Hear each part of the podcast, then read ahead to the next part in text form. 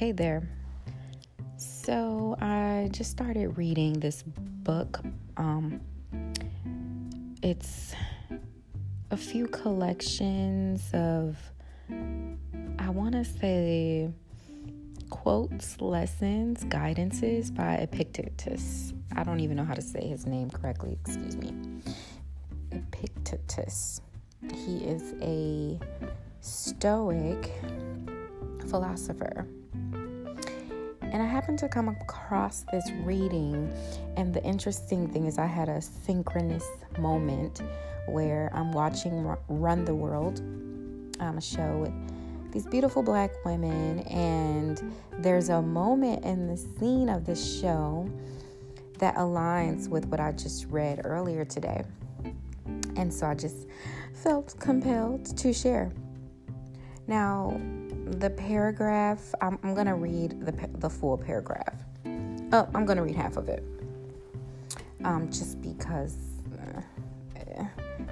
I feel like a lot of this gets lost in translation because, of course, the way the language is written, it's very ancient sounding. So I don't want to confuse you. Anyway, the reading starts off. Remember that you must behave as at a banquet. Is anything brought round to you? Put out your hand and take a moderate share. Does it pass you? Do not stop it. Is it not come yet? Do not yearn and desire towards it, but wait till it reaches you. So with regard to children, wife, office, riches, and you will sometime or other be worthy to feast with the gods. And if you do not so much as take the things which are set before you, but are able to even forego them, then you will not only be worthy to feast with the gods, but to rule with them also. I'll stop there. So, basically, in the show, there's a scene, a moment where they're at a party, and there's a server that walks by, and the girls go running after him. And as you just said, this is an analogy of being at a banquet and how you should conduct your life, which is if you're at a banquet, someone passes by you, you don't stop them. You just wait until they're right in front of you and you can reach right out and grab it. You don't call for them to run on over. You don't chase on after them. And this guidance is for children, your mate, and work. You know, it's not just for relationships, I guess, which is to me the most, I guess, obvious piece, but in everything. And I think I just wanted to talk through this in regards to your children. To me, this applies in the sense of you want to communicate a thing. Maybe they're not ready to hear it. Maybe they're not interested in hearing it.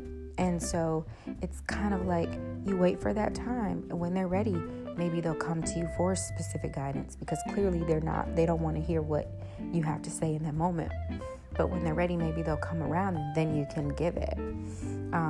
When it comes to work, sometimes you're so busy chasing after money and accolades. And a lot of the time, they will come straight to you because you've put your head down and done the work, and someone recognizes you. And of course, with a relationship, we live in an age where everyone's chasing after love if it's not in front of them, right? We're on dating apps, and it's just really easy to meet people with social media. You can find all of your old friends from high school and college and old spots you used to work at through LinkedIn. I mean, if you really want to chase after someone in a relationship, for a relationship, it's very easy to do today. And that's probably why things get so shifty. And so, yeah, I wanted to also point out the point where if you can do so much as to take things when they're set before you, then you'll be worthy of a feast with the gods. But if you forego anything in front of you, then you can rule with the gods. And I think that this is very important because this speaks to the idea of people that experience extreme success and wealth or success in their relationships or parenting styles, it's usually because they were gung-ho on a concept, which was they blocked other things out. In ministry, the Bible encourages some people to just be single if you're going to choose that life, because it's a distraction to have children when you're in ministry. There you have the priest. That life is supposed to be just completely focused on the religious work. People that are really successful in their work, a lot of the time, if you're able to pause looking for a family, looking to start a family and relationship, you can really hone in on that work. And you can take some years and really hustle it out, and you'll be able to rule with the gods in a sense, right? Same with parenting. If you really are hyper focused on raising your children in a specific way, like you have your King Richard, you get your Venus and Serena. And so the idea that you block certain things out, even when they're presented to you, because you're looking for greatness in whatever purpose you've presented for yourself. And, you know, when you really have that idea of purpose in front of you,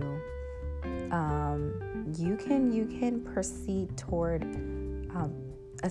a power that is unprecedented.